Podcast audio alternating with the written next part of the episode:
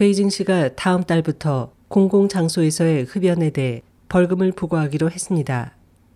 29일 AFP 통신 등에 따르면 이번 금연 조례 시행으로 다음 달 1일부터 베이징의 관공서와 사무실, 식당, 호텔과 병원 등 실내 공공장소 전역과 학교나 병원, 스포츠 경기장 인근의 실외 지역에서도 흡연이 제한되며 웹사이트나 공공장소 간판에 담배 광고물을 싣거나 유치부와 학교 반경 100m 안에서 담배를 판매하는 행위도 금지됩니다.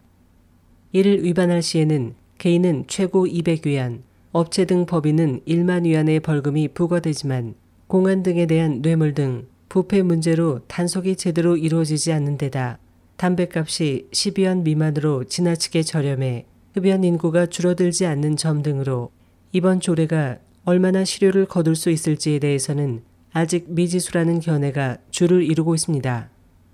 베이징시의 이번 조례에 대해 국제보건기구 중국 사무소 측은 바람직하고 필요한 조치이긴 하지만 금연 문화가 정착되기까지 많은 마찰과 어려움이 따를 것으로 내다봤습니다.